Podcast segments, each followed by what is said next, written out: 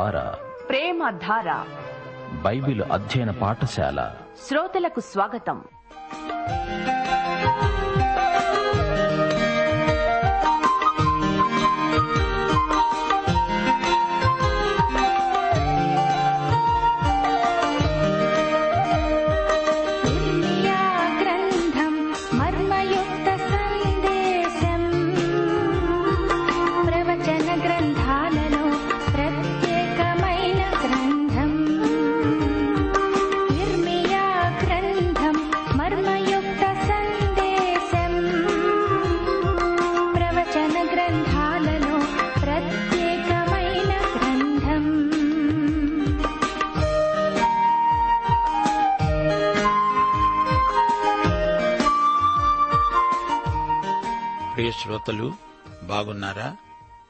ఇంటిలిపాది ఆరోగ్యంగా సంతోషంగా ఉన్నారా?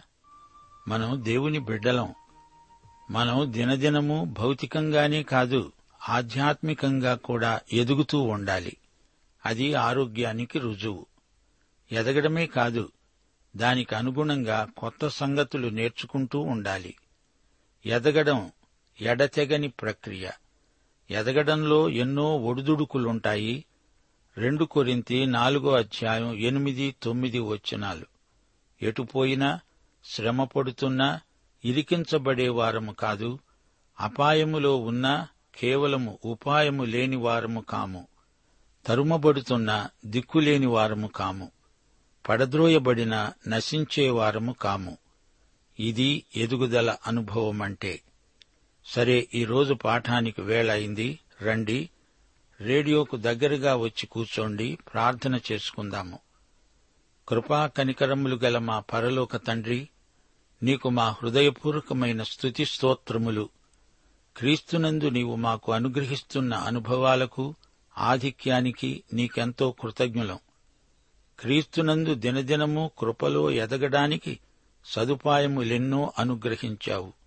ప్రభు మా జీవితకాలమంతా నీకు ఎంతైనా కృతజ్ఞులం. మా శ్రోతలందరినీ కుటుంబాలుగాను వ్యక్తిగతంగాను ఆశీర్వదించండి.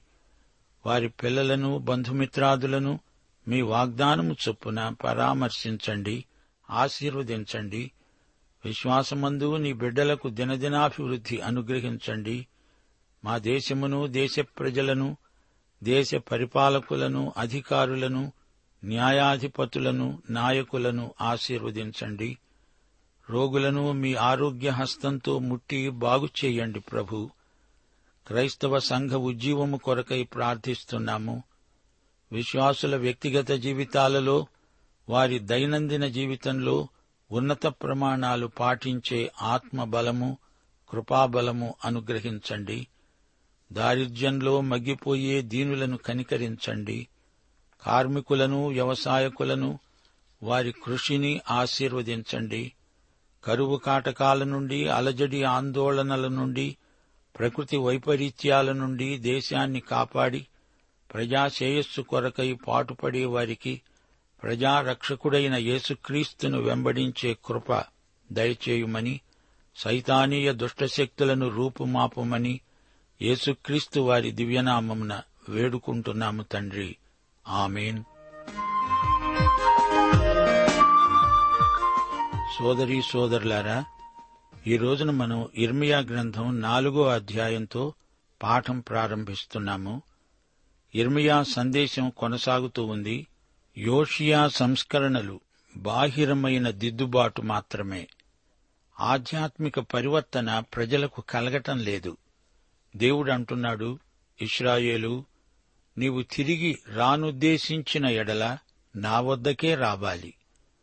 నీవు ఇటూ అటూ తిరగడం మాని నీ హేయక్రియలను నా సన్నిధి నుండి తొలగించి సత్యమును బట్టి న్యాయమును బట్టి నీతిని బట్టి యహోవా జీవము తోడని ప్రమాణము చేసిన ఎడల జనములు ఆయన యందు తమకు ఆశీర్వాదము కలుగుతుంది అనుకుంటారు. ఆయన ఎందే అతిశయపడతారు. శ్రోతలు వింటున్నారా? ప్రజలు తన వైపు తిరగాలి అనేదే దేవుని కోరిక. విత్తనాలు ఫలించాలి ముత్యాలను పందుల ముందు పొయ్యకూడదు అని ప్రభువు చెప్పాడు. మత్తయి శుభవార్త ఏడో అధ్యాయం ఆరో వచనం. దేవుడు ప్రజలపై తన తీర్పును ప్రకటిస్తున్నాడు. యూదా ప్రజలు ఇప్పటికైనా సరే మారుమనస్సు పొందినవారై ప్రభువు వద్దకు రావాలి. నా వద్దకు వచ్చేవారిని నేనెంత మాత్రము తోసివేయను అని ప్రభు అంటున్నాడు. బబులోను రాజ్యం గ్రీకు రాజ్యం త్రుటిలో అంతరించిపోయాయి. ముండ్ల పొదలలో విత్తనములు చల్లక మీ బీడు పొలాలను దున్నండి అవిధేయులై ఉండుట మానుకొని మీ దుష్క్రియలను బట్టి ఎవడునూ ఆర్పివేయలేనంతగా నా ఉగ్రత అగ్నివలే కాల్చకుండునట్లు యూదావారలారా ఎరుషలేము వారలారా యహోవాకు లోబడి ఉండండి. ప్రజలలో ఆధ్యాత్మిక విలువలు అంతరించాయి. వారి హృదయాలు దేవుని వైపు తిరగాలి. సీయోను చూచునట్లు ధ్వజము ఎత్తండి. పారిపోయి తప్పించుకోవడానికి ఆలస్యము చేయవద్దని చెప్పండి. యహోవానైన నేను ఉత్తర దిక్కు నుండి కీడును రప్పిస్తున్నాను. గొప్ప నాశనాన్ని రప్పిస్తున్నాను. పొదలలో నుండి సింహము బయలుదేరింది. జనముల వినాశకుడు బయలుదేరాడు. నీ దేశమును నాశనము చేయడానికి అతడు ప్రయాణమై తన నివాసమును విడిచాడు. నీ పట్టణాలు పాడై నిర్జనముగా ఉంటాయి. ఇందుకై గోనెపట్ట కట్టుకోండి. రోదనము చెయ్యండి కేకలు వెయ్యండి యహోవా కోపాగ్ని మన మీదికి రాకుండా మానిపోలేదు. ఉత్తరాన పది గోత్రాలు చెరగొనిపోబడడం యూదా స్వయంగా చూచింది. ఈ విషయమై జాగ్రత్తగా ఉండండి గుణపడండి అని దేవుడు యూదాను హెచ్చరిస్తున్నాడు. ఉత్తరాదిలో గొప్ప రాజకీయ శక్తి ఒకటి ఏర్పడుతోంది. అది దండెత్తి వస్తుంది. వీరిని నాశనం చేస్తుంది. శ్రోతలు వింటున్నారా? ప్రకృతి సంబంధి ఎట్టి నీతిని ప్రకల్పన చేయజాలడు. అందుకే ఇర్మియా అంటాడు మీ హృదయాలకు సున్నతి అవసరం. దేవుడు ఎంత చెప్పినా వినకపోతే దేవుడు వారిని విసర్జిస్తాడు. యేసు ప్రభువు మొదటిసారి వచ్చినప్పుడు తాను ఇస్రాయేలుకు రాజు అని ఆయన ప్రజలే గుర్తించలేదు. అందుకే ఆయన వారిని విసర్జించాడు. మతైసు వార్త ఇరవై మూడో అధ్యాయం ముప్పై ఎనిమిదో వచనంలో ప్రభువు ఏమన్నాడు? ఇదిగో మీ ఇల్లు మీకు విడువబడి ఉన్నది. ప్రభువు ఖండితంగా చెప్పాడు మీ వైఖరిని బట్టి నేను మిమ్మలను విసర్జిస్తున్నాను. ఇది తాత్కాలికం ఇరవై రెండో వచనం. నా జనులు అవివేకులు వారు నన్నెరుగరు. వారు మూఢులైన పిల్లలు వారికి తెలివి లేదు కీడు చేయటం వారికి తెలుసుగాని మేలు చేయడానికి వారికి బుద్ధి చాలదు. దేవుని ఎరిగిన వారుగా నటించేవారు బుద్ధిహీనులు. దేవుని నీతిని వెదికేవారు ఈ ఆధునిక యుగంలో బహు కొద్దిమందే ఉన్నారు. సోదరి సోదరులారా దేవుని గ్రంథం అర్థం కావాలంటే గ్రంథకర్త అయిన యేసు ప్రభువును తెలుసుకొని ఉండాలి. పరిశుద్ధాత్మే మనకు మహామహోపాధ్యాయుడు. ఇప్పుడు ఇర్మియా గ్రంథం ఐదో అధ్యాయంలోకి రండి. ఎరుషలేము వీధులలో అటు ఇటు పరుగెత్తుతూ చూచి తెలుసుకోండి. దాని రాజవీధులలో విచారణ చెయ్యండి న్యాయము జరిగిస్తూ నమ్మకముగా ఉండ యత్నిస్తున్న ఒకడు మీకు కనబడిన ఎడల నేను దానిని క్షమిస్తాను. అబ్రాహాము దేవునికి ప్రార్థన చేస్తూ ఎంతో గోజాడాడు. కనీసం పది మంది నీతిమంతులున్న సొదము గుమ్మర్రాలను నాశనం చేయవద్దు అంటూ అంతటితో ఆగిపోయాడెందుకని అబ్రహాము? ఒక్క నీతిమంతుడు ఉన్నా దేవుడు ఆ జంట నగరాలను కాపాడతాడు. ఒక్క లోతును ఆ పట్టణం నుండి బయటికి తెచ్చే వరకు ఆ పట్టణాలను దేవుడు లయపరచలేదు. ఎనిమిదో వచనం. బాగుగా బలిసిన గుర్రముల వలె ప్రతివాడును ఇటూ అటూ తిరుగుతూ తన పొరుగువాని భార్య వెంబడి సకిలిస్తాడు. ఈ రోజున సమకాలీన సమాజంలో పాపాలు మరీ పెచ్చరిల్లిపోతున్నాయి. లైంగిక పాపాలు మొదలుకొని అనేక అత్యాచారాలు చెలరేగుతున్నాయి. పాపాన్ని పాపమని పిలవరు అదేదో బలహీనతలే అని తేలికగా మాట్లాడతారు. అది నేటి నాగరికత సభ్యత.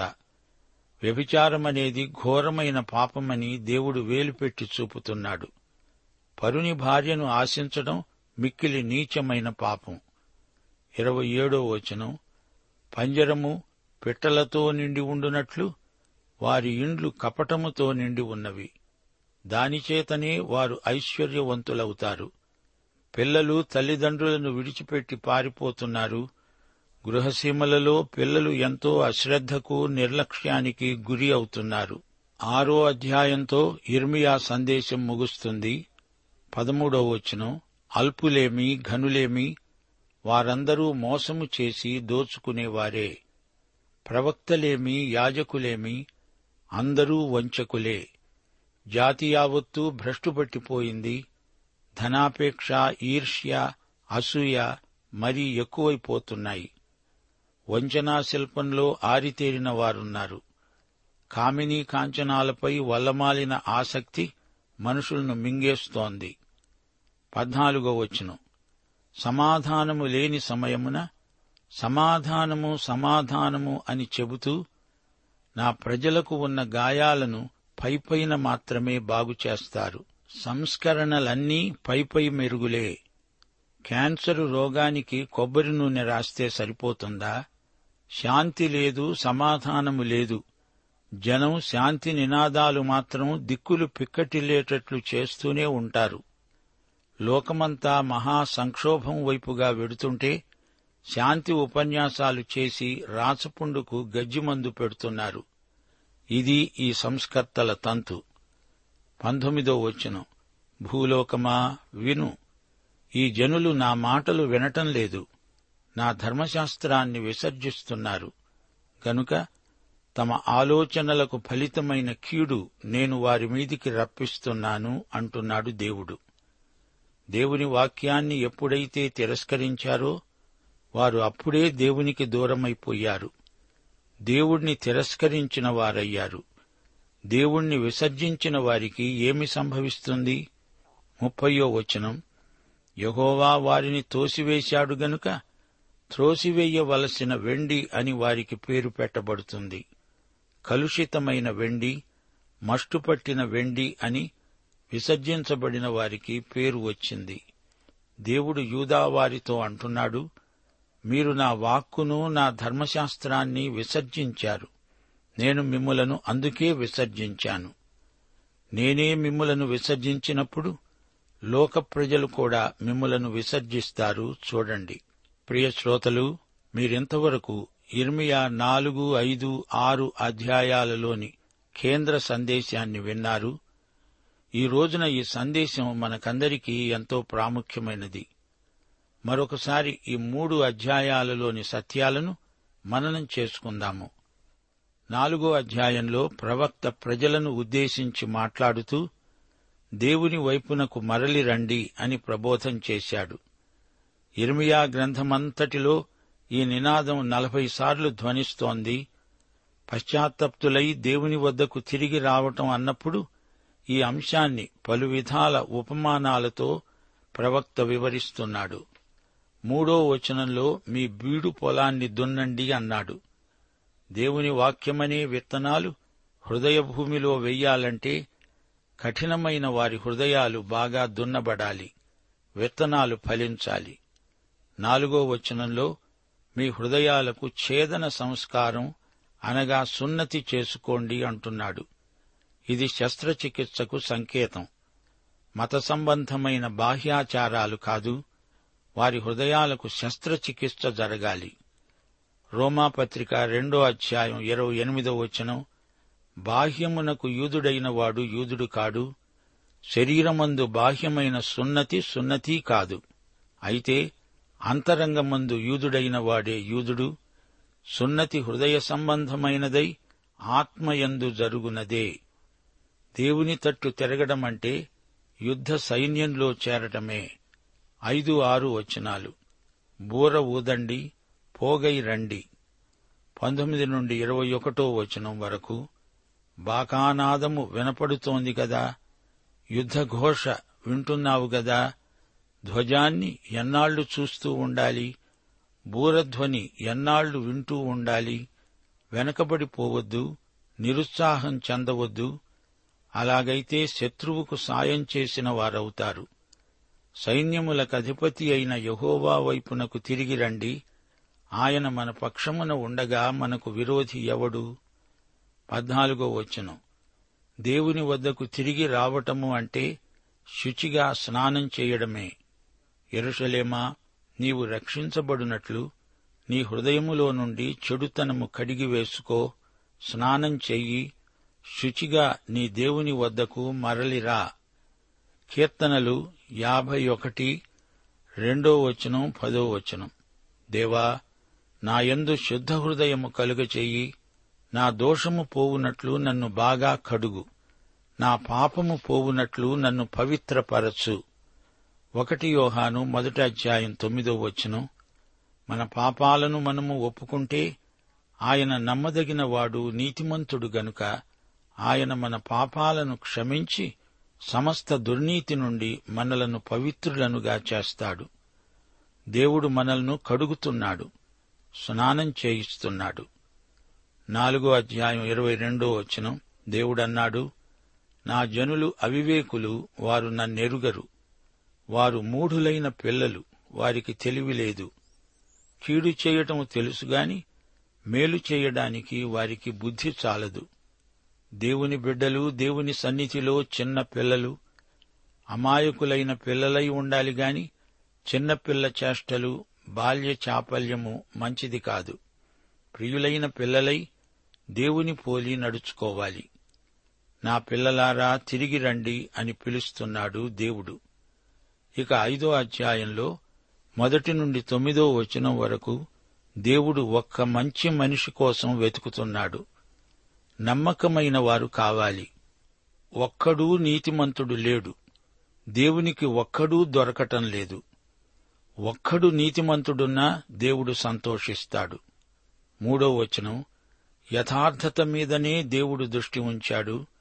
ఎంత కొద్దిమందైనా ఒక్క నీతిమంతుడే ఉన్నా దేవుడు ఎంతైనా సంతోషిస్తాడు. ప్రజలు చూస్తూ ఉన్నారు కాని గమనించరు జాతి అంతటి మీదికి తీర్పు రాబోతోంది అని వారు గ్రహించలేకపోతున్నారు. ఐదో అధ్యాయం ఇరవై ఒకటో వచనం కన్నులుండి చూడలేరు చెవులుండి వినలేరు. మతైసు వార్త పదమూడో అధ్యాయం పదిహేనో వచనం మీరు వినుట మటుకు వింటారు గాని గ్రహించనే గ్రహించరు చూడడం మటుకు చూస్తారు కాని ఎంతమాత్రమూ తెలుసుకొనరు. ఇక ఆరో అధ్యాయంలో చూడండి పది పదిహేడు వచనాలు వారు వినటానికి మనస్సు స్థిరపరచుకొనరు. ప్రవక్త కావలివాని వలె హెచ్చరికలు చేస్తున్నా వారు వినిపించుకోవటం లేదు. అరుగో శత్రువులు వచ్చి ముట్టడిస్తున్నారు అప్రమత్తంగా ఉండండి అని ప్రవక్త కేక వేసి మరీ చెప్తున్నాడు.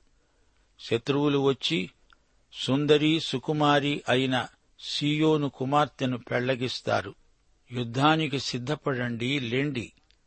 పొద్దుగుంకుతున్నది. సాయంకాలపు ఛాయలు పొడుగవుతున్నాయి. పాపం పండింది. మీరు పాపపు పంటనే కోస్తారు అంటూ కావలివాడు బిగ్గరగా అరిచి మరీ చెప్తున్నాడు సోదరీ సోదరులారా ప్రియ శ్రోతలారా వింటున్నారా? అలనాడు యూదారాజ్యంలో దొంగ ప్రవక్తలు నిజం చెప్పటం మానేశారు. కాని మానవుని దుష్టహృదయాన్ని బట్టబయలు చేసి ఇర్మియా చూపుతున్నాడు. హృదయం అనే మాట ఇర్మియా గ్రంథంలో అరవై సార్లకు పైగా పేర్కొనబడింది. ఇర్మియా పదిహేడో అధ్యాయం తొమ్మిదో వచనం హృదయము మోసకరమైనది భయంకరమైన వ్యాధి గలది. దాన్ని గ్రహించగల పరమవైద్యుడు యేసుక్రీస్తే. మరో మాట దేవుడు నిన్ను ఒక పని చెయ్యటానికి పిలిచినప్పుడు నీవు చెయ్యగలవా చెయ్యలేవా అని ఆయన చూడడు. నీ యోగ్యతాయోగ్యతలతో నిమిత్తం లేదు. పిలిచినవాడు నమ్మకమైనవాడు గనుక నీ చేత పని చేయిస్తాడు తాను చేస్తాడు. నీవు ఆయనకు జతపనివాడవవుతావు. నీవు ఆయనకు అందుబాటులో ఉండాలి అదే ఆయన నీ నుండి కోరుతున్నాడు. నీ అపజయం నీ జయం దేవుని స్పర్శకు నీ స్పందన ఎలా ఉందో దాన్ని బట్టే నిర్ధారణ అవుతుంది. యషయాకు వాక్శుద్ధి కలగడానికి దేవుడు అతని పెదవులను తన అగ్నితో ముట్టాడు. యషయా ఆరో అధ్యాయం ఒకటి నుండి ఏడో వచనం బలిపీఠము మీది నిప్పు యషయా పెదవులకు తగిలింది అతని పాపములకు ప్రాయశ్చిత్తమైంది అతని దోషము తొలగిపోయింది. లేకపోతే అతడు అపవిత్రమైన పెదవులు గలవాడే. అపవిత్రమైన పెదవులు గలవారి మధ్య నివసించేవాడు. ఇర్మియా మొదటి అధ్యాయం తొమ్మిది పది వచనాల్లో అతని అనుభవం కూడా అలాంటిదే. యహోవా ఇర్మియా నోరు ముట్టాడు. ఇదిగో నీ నోట నా మాట ఉంచాను. వెళ్ళి ప్రకటించు అన్నాడు. లూకాసు వార్త ఇరవై ఒకటో అధ్యాయం పదిహేను వచనం. యేసు ప్రభు స్వయంగా తన శిష్యులతో అన్నమాట మీ విరోధులందరూ ఎదురాడడానికి కాదనడానికి వీలు కాని వాక్కును జ్ఞానమును నేను మీకు అనుగ్రహిస్తాను. దేవుడు యాకోబు తుంటి నరాన్ని ముట్టాడు అతనికి కుంటితనం వచ్చింది. అయితే మటుకే అతడు రాకుమారుడయ్యాడు. దానియేలు ఎనిమిదో అధ్యాయం పద్దెనిమిదో వచనంలో దానియేలు గాఢనిద్ర పట్టినవాడై నేలపై సాష్టాంగపడగా దేవుడతణ్ణి పట్టుకుని లేవనెత్తి నిలువబెట్టాడు. దేవుడు దానియేలును ముట్టి బలపరచి నీవు బహుప్రియుడవు భయపడకు నీకు శుభమగునుగాక ధైర్యము తెచ్చుకో అన్నాడు. దేవుని పిలుపుతో పాటు దేవుని స్పర్శ మనకు కావాలి. సోదరీ సోదరులారా వింటున్నారా? ఇర్మియా అరవై సంవత్సరాలు జీవించాడు. అతని జీవితకాలమంతా తనను పిలిచిన దేవునికి నమ్మకమైన సేవ చేశాడు. సత్యాన్ని అన్వేషించాడు ప్రబోధించాడు నిర్భయంగా ముందుకు సాగాడు. సేవలో రోజురోజూ లోతైన అనుభవాలు పొందాడు. అబద్ధాన్ని వేషధారణను మోసాన్ని ఖండించాడు ఎదిరించాడు పోరాడాడు. విశ్వాసపథంలో వెనుకబడిపోవడం ఇర్మియా ఏమాత్రము సహించడు. అలాంటి వారితో ఖండితంగా మాట్లాడతాడు. వెనకబడిపోవటాన్ని పాత నిబంధన ప్రవక్తలు ఎత్తి చూపారు. యషయా యాభై ఏడో అధ్యాయం పదిహేడో వచనం. వారు తిరుగబడి తమకు ఇష్టమైన మార్గమున నడుస్తూ వచ్చారు. అనగా వారు వెనుకబడిపోయారు. మాట వినలేదు. తిరోగమించారు. అది స్వామిద్రోహం విశ్వాసఘాతుకత్వం విశ్వాసులు క్రమేణా తిరోగమనం వల్ల వెనకబడిపోవటం జరుగుతుంది. ప్రకటన రెండో అధ్యాయం నాలుగో వచనంలో ప్రభు ఎఫెసు సంఘాన్ని ఉద్దేశించి అన్నాడు మొదట నీకుండిన ప్రేమను వదలితివని నీ మీద నేరం మోపుతున్నాను. ఇదే వెనుకంజ అంటే ఇది ఆధ్యాత్మిక క్షీణం శరీరానుసారమైన బ్రతుకు. గలతీ పత్రిక మూడో అధ్యాయం ఒకటి నుండి మూడో వచనం వరకు మొదట ఆత్మానుసారముగా ఆరంభించి ఇప్పుడు శరీరానుసారముగా పరిపూర్ణులవుతారా? ఇదే తిరోగమన పర్వం. ఈ విషయాలు ఇర్మియా గ్రంథంలో మనం ఎన్నో నేర్చుకోబోతున్నాం. పాఠం సమాప్తం.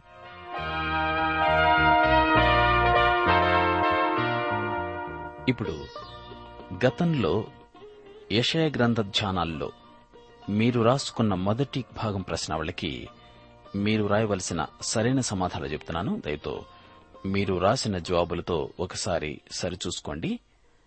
మొదటి ప్రశ్న జవాబు. యషయ తండ్రి పేరేమిటి? జవాబు ఆమోజు. ఆమోజు. రెండవ ప్రశ్న జవాబు. యషయ కాలంలో రాజ్యమేలిన యూదారాజులెవరు?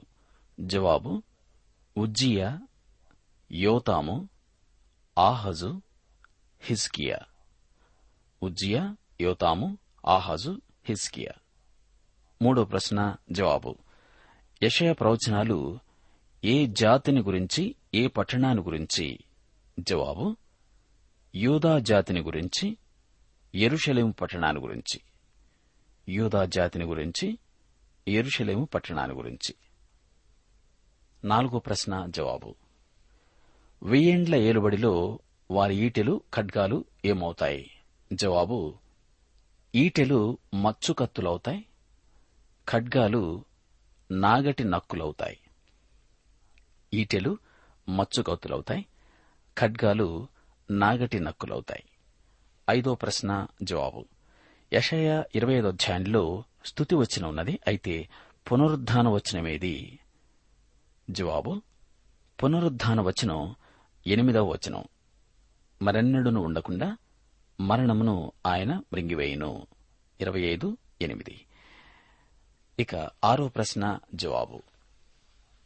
యషయ మొదటి ముప్పై తొమ్మిది అధ్యాయంలో ద్రాక్ష తోట గురించిన అధ్యాయం ఏది? దీనికి అనుబంధమైన యోహను సువార్తలోని అధ్యాయం ఏది? జవాబు ద్రాక్ష తోట గురించిన అధ్యాయము యషయ ఐదవ అధ్యాయం దీనికి అనుబంధమైన యోహను సువార్తలోని అధ్యాయం పదిహేనో అధ్యాయం. యోహను సువార్త పదిహేనో అధ్యాయం. ఏడో ప్రశ్న జవాబు.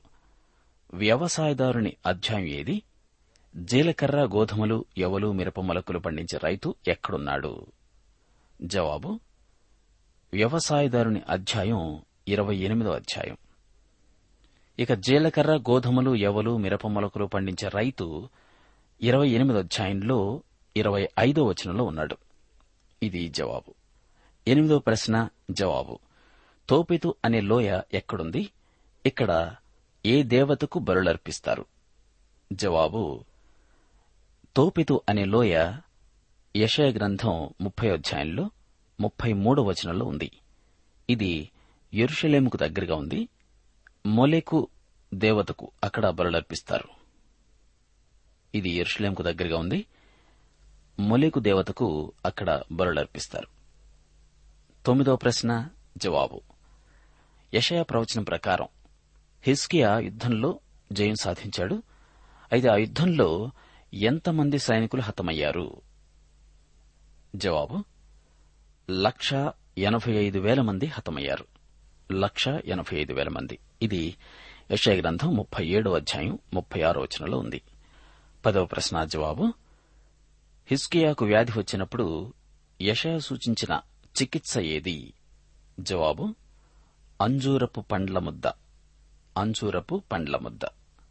ఇవి గతంలో మీరు విన్న యశయ గ్రంథ ధ్యానాల్లో మొదటి ప్రశ్నావళికి మీరు వ్రాయవలసిన సరైన జవాబులు. ఈ జవాబులన్నీ సరిగ్గా వ్రాసి సకాలంలో మాకు చేరేటట్లు పంపిన వారందరికీ మా అభినందనలు తెలియపరుస్తున్నాం. త్వరలో మీకు తగిన బహుమానాన్ని కూడా పంపిస్తాం.